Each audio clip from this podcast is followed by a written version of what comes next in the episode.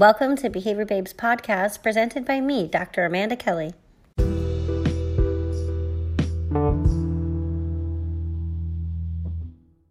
Aloha and thank you for joining us today. Today we have Lorna Murdoch. Lorna, thank you for joining me for the show. You're welcome. I'm happy to be here.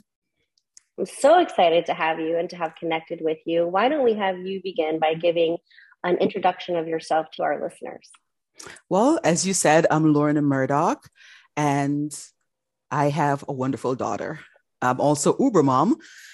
22 years ago, my daughter was diagnosed with autism. And for autism, that's a lifetime ago. A lot of things weren't available. We didn't know a lot of things that we do today. Pretty much when I received the diagnosis, my only exposure to autism, I'm ashamed to say, was watching Rain Man. So that's where I was coming from. I had an 18 month old who was diagnosed with autism, and all I could think about is, hmm, one day we may go to Vegas and win at a casino game. That's all I had to work with. And start, started from that, that was pretty low point to start from because that's pretty much all my exposure to autism.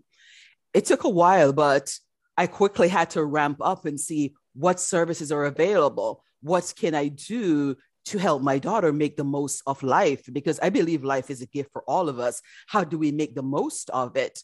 So that's where my journey started. What resources are available? What schools are available to her? And I wanted to stay involved in the process. Once I got direction, I found out about different mode of therapy, ABA therapy, speech therapy, occupational therapy. And I wanted to stay involved, but my daughter didn't speak so I needed to find a way to communicate with her. How do I communicate with this person who is not speaking to me? She look at me. I know that she can communicate based on things that she has done. I mean, for example, one day I was for some reason I was watching TV and I was dancing. It was a good song. She looked at me. I guess she didn't like the way I was dancing. She turned the TV off and she walked out of the room. I turned the TV back on and I started dancing because I thought I had great moves. She looked at me, she walked out. She was about two years at the time. She pushed the chair up, climbed on the chair, opened the breaker panel, and popped the breaker and turned all the electricity off. Clearly, I needed to learn how to dance. And clearly, this girl know how to communicate. So then it was up to me, how do I relate to her? How do I help her?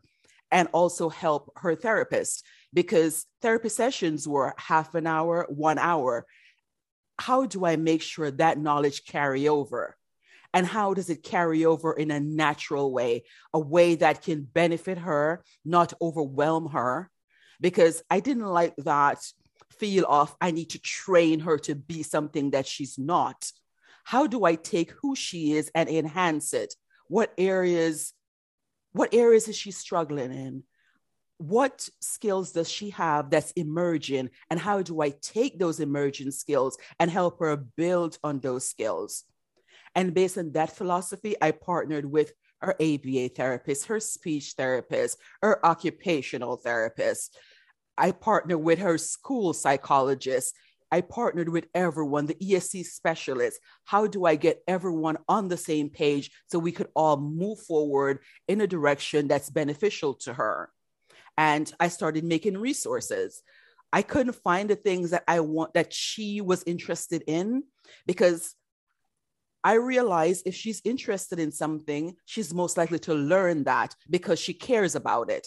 Now, how do I find things that she's interested in and then pair those with things that she needs to know so she can continue her journey?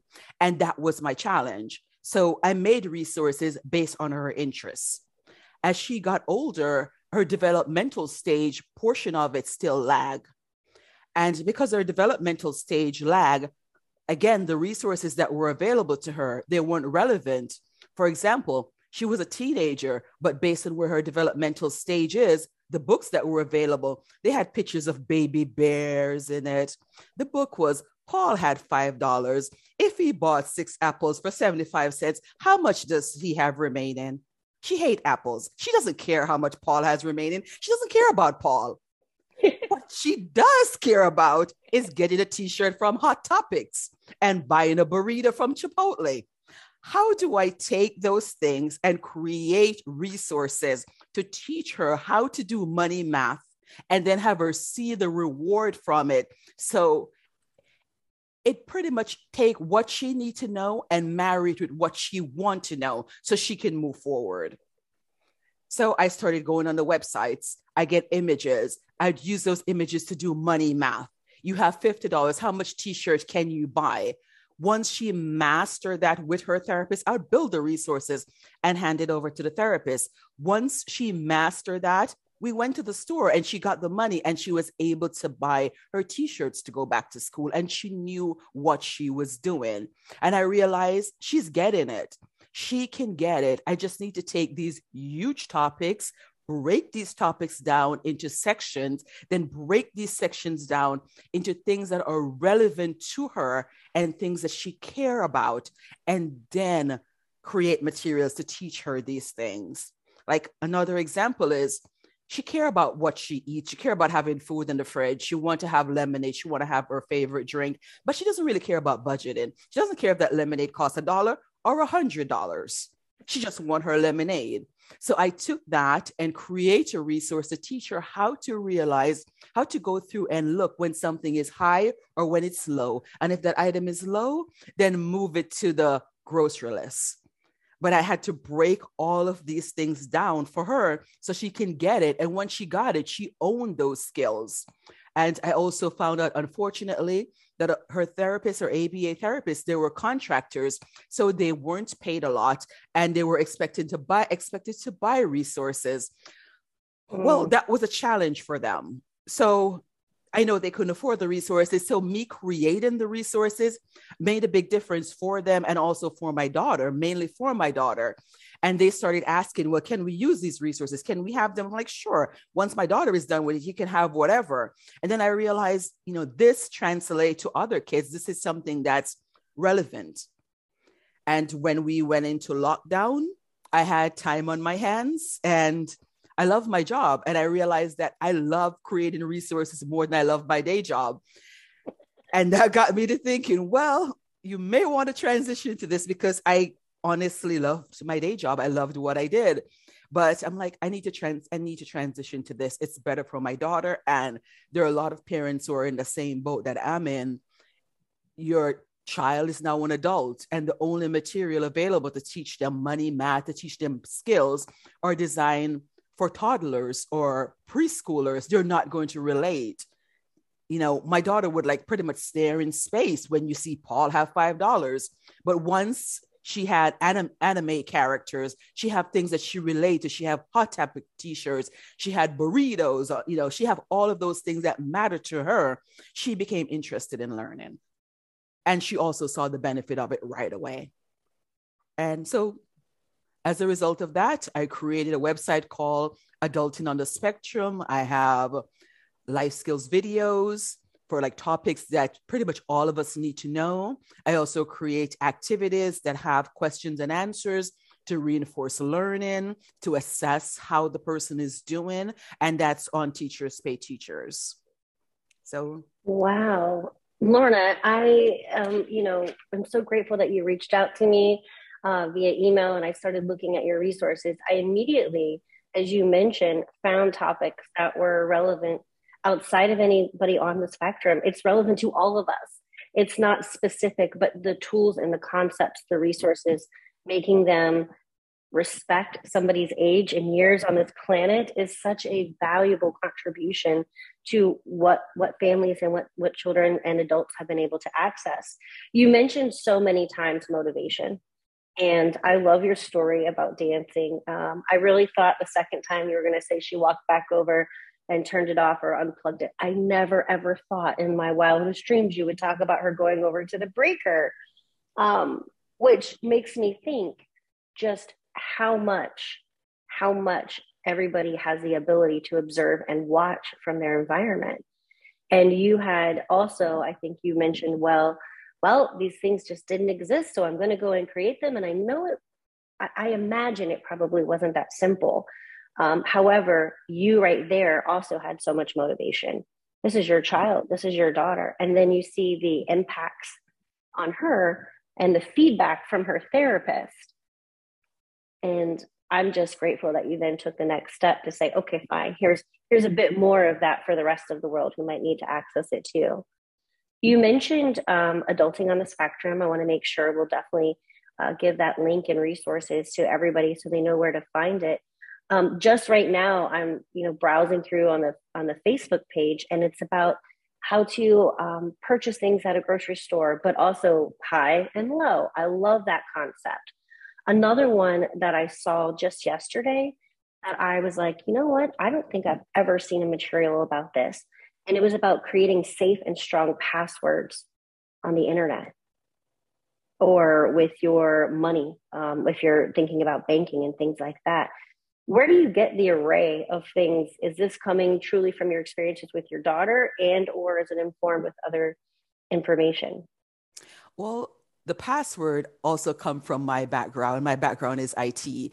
So creating a strong password is something that um, is part of my everyday life when I was in the IT world. But also my daughter does a lot of stuff online. She plays games online. She's always online. So knowing how to create a strong password is, a, is mandatory. It's not just like a work thing anymore because our kids spend so much time online. And how do you create not just a strong password, but one that you'll remember? I mean, because we all see the ones that the computer create for us, those aren't meant for humans. So how do you create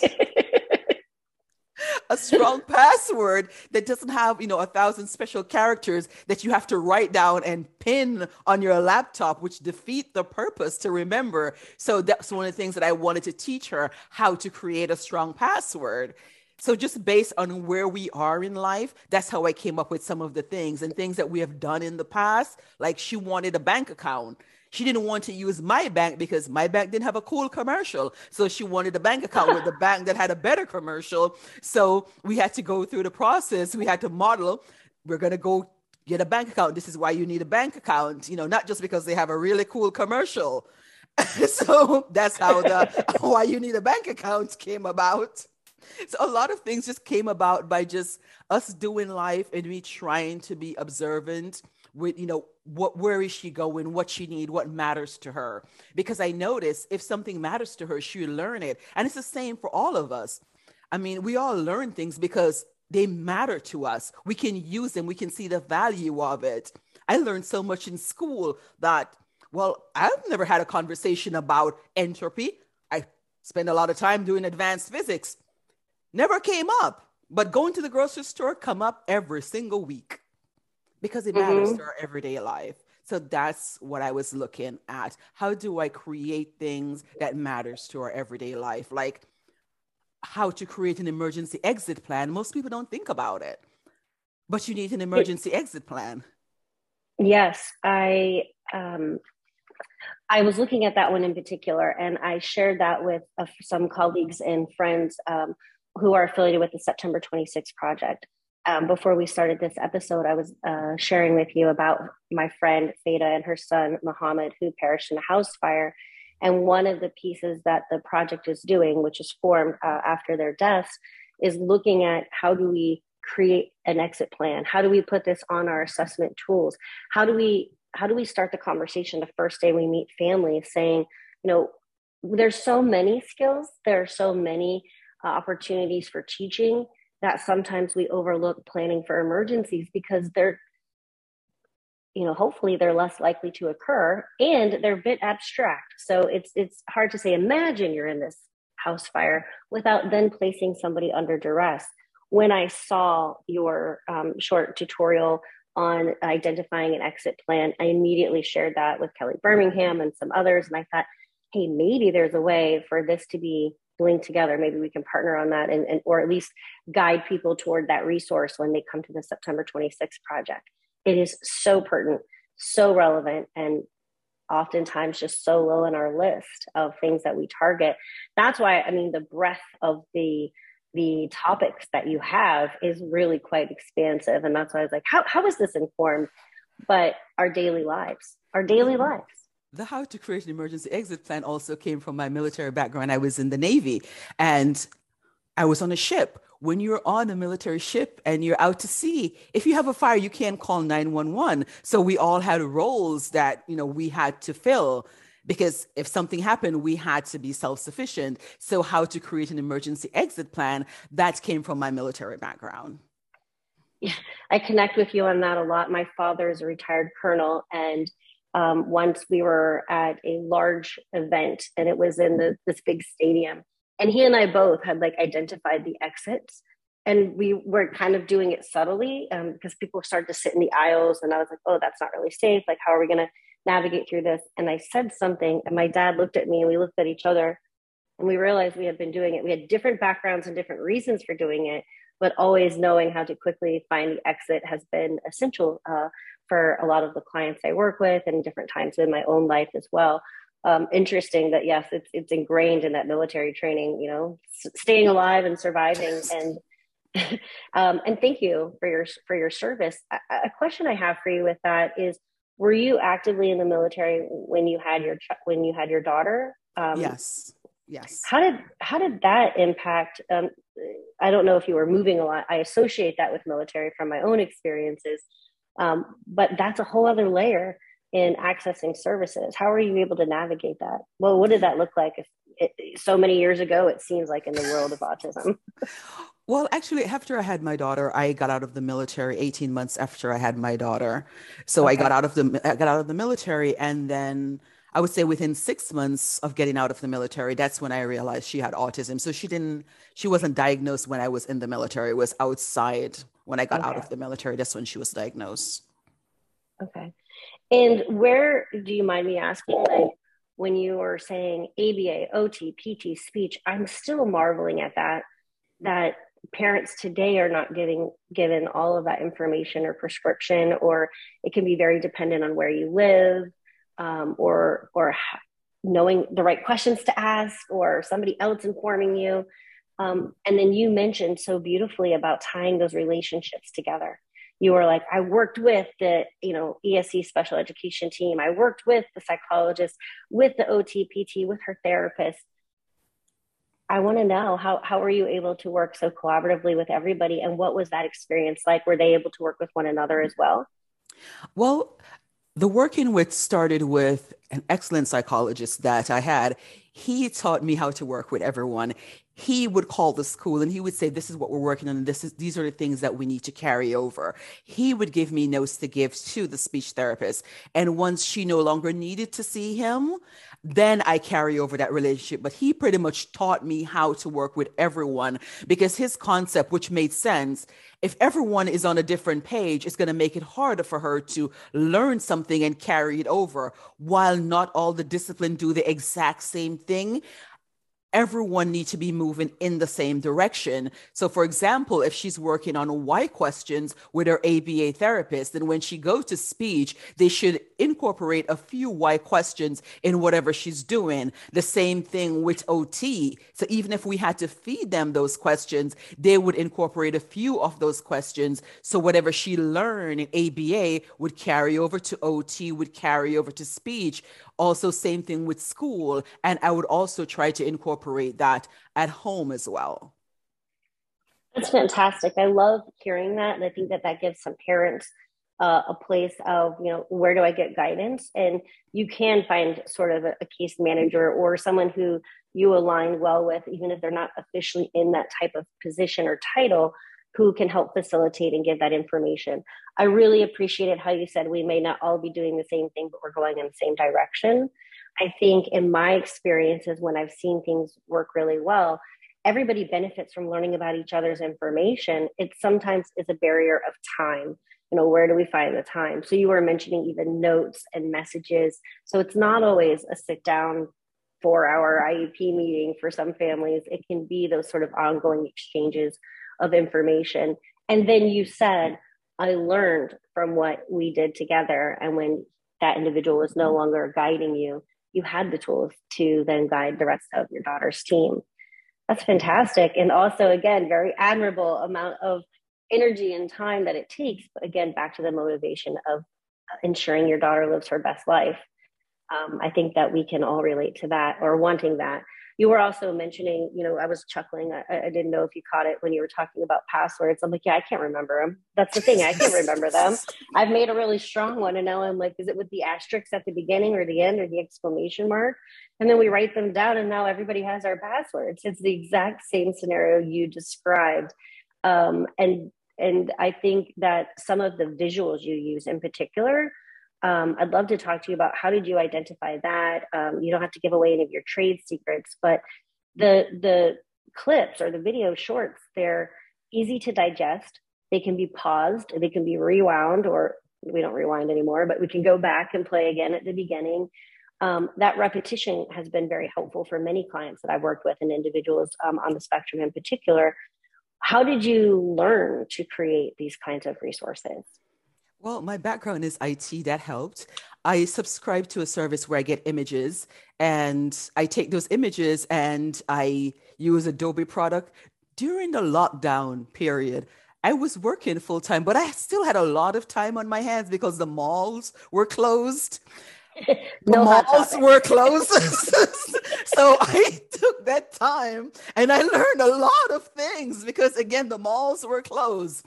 So I did have a lot of time on my hand. So I learned, and also a big part of what I was trying to do was my daughter is getting older. She's 24 years old. And my thing is, if she needs something and I'm not right there, can she go somewhere and look at it and rewind it? Can she pause it? So I wanted to create something for her. And then it just exploded into, well, a lot of other people could use that. And I enjoy technology. I enjoy learning new things. So creating those videos, I started off, you know, putting this together, putting that together and looking. I'm like, yeah, that doesn't make sense. And I'll ask her, she's like, yeah, no, that's stupid. And then we got to the place where she liked it. And I'm like, okay, I have something. and she's very honest. She would tell me if I'm going in the wrong direction. She's extremely honest and you know very sweet girl but she's very honest. I was actually learning to cook and i made a pasta dish. I think she was like seven years old. And i'm like can you try this? And she wasn't saying much. She would say oh oh and bye bye and because she didn't have the language she looked at me she covered her mouth and she took off running like a bat out of hell. She did not want to try it. She's very honest that communication was very clear right? yes yeah. yes i mean i have so many examples because sometimes people think okay the person is autistic so they don't understand no it's just you need to find a way to reach them my daughter was always able to communicate she wasn't verbal for a while but she always got her point across i mean one of my best friend i love this lady I mean, she was so kind. She gave me so much advice and she loved my daughter. She was just so enamored by her. And my daughter was like, I think 18 months at the time, and she came by to visit, and she was just playing with her. And I think I, I got the impression that my daughter had enough when she took the lady's purse and her shoes and put it at the front door. she was done. I have I have been the provider who has had my keys and my bag handed to me. Um, I like to think with clients who really really enjoy. We have wonderful um, interactions and a lot of fun, I think, during the teaching and learning. But there comes a point where we've all had enough, and yep, that's a that's a pretty clear indicator as well.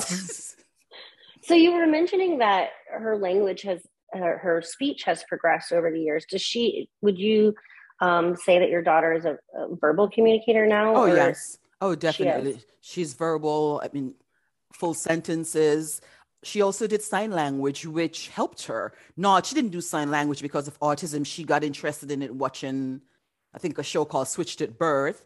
So I got her a sign language tutor, and sign language also helped her because she picked up sign language faster than she picked up verbal words. So her sign language tutor started teaching her reading comprehension English, and marrying those two also help her language that's so interesting for me to hear that um, one i love that the interest it, came again motivated by her interest and, and something she was watching and so forth.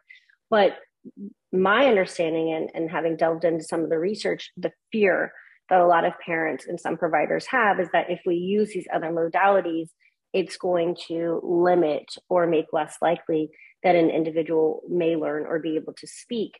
And the research shows the opposite um, it helps teach a lot of concepts and it can carry the gaps in any types of certain types of language. Um, one example i think about i remember an instructor teaching us like you're supposed to remember these five colors and then they like take the screen away and it's like what was it?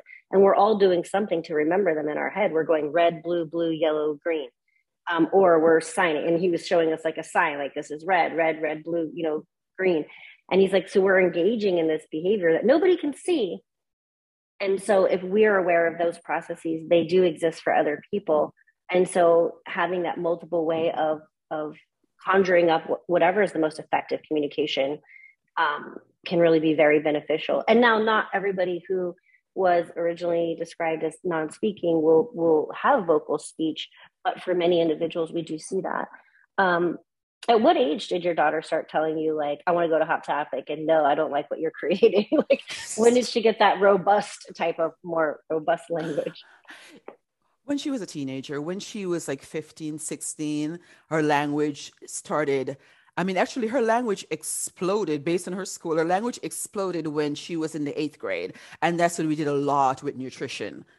And mm-hmm. it really helped her and her language started coming more more fluency and then she started getting more of her own opinions and things like that when she was like 16 17 more i mean and she had i mean she had a lot of great support. I mean she had i mean her high school was her high school was absolutely wonderful.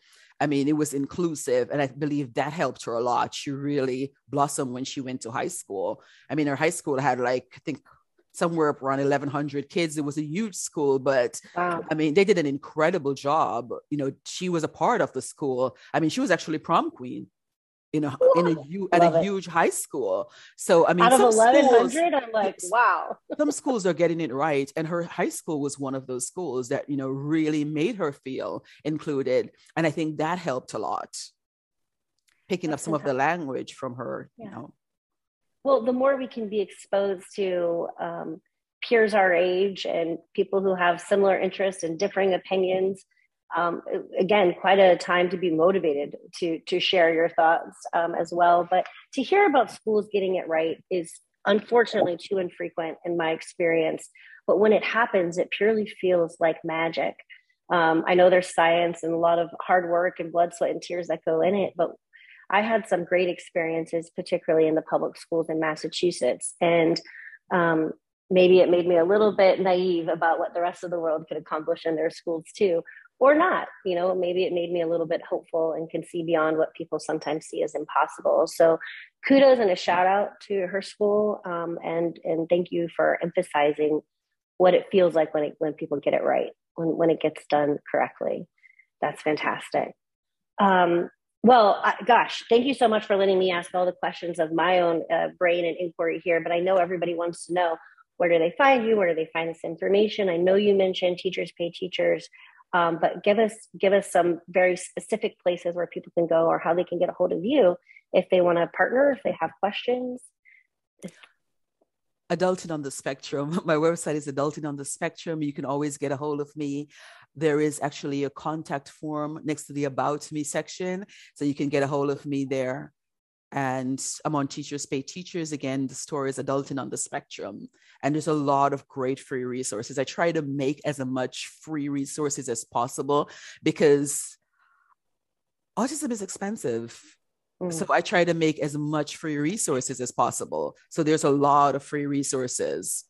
I try to try to do like a 50-50 split. I try to make as much free as possible, though it takes a lot of time and energy. But as a parent, I know what it feels like. I know I never want someone to want something for their child and say, you know what, because of cost, I can't get it. So being a parent, I think in this unique club, you you're not just you empathize because you're walking the same road yeah i i understand why um, our mutual connection put us in, in contact even more so uh, by the end of this this podcast here many years ago i created my website with sort of the same idea i didn't think that you should have to pay to understand some basic concepts and things that you could start doing with your child or in your home or with the babysitter or whoever to get some some things going. Of course, I do believe that people need consultants and, and spe- specialists and so forth. but the basics shouldn't be out of reach. They shouldn't be beyond reach if we're really trying to create that community of support, um, which I, I imagine is why I was just so overwhelmed and overjoyed to find you or for you to find me and for me to find your resources. Lorna, thank you so much for joining um, me on the show here today and for giving everybody this information, but for also giving us access to these resources. It's really been my pleasure. Thank you so much for having me. Absolutely. So again, you can find Lorna Murdoch's information and all of these resources by Adulting on the Spectrum, also on social media sites. And if you're interested in learning more about applied behavior analysis, you can visit me at www.behaviorbabe.com.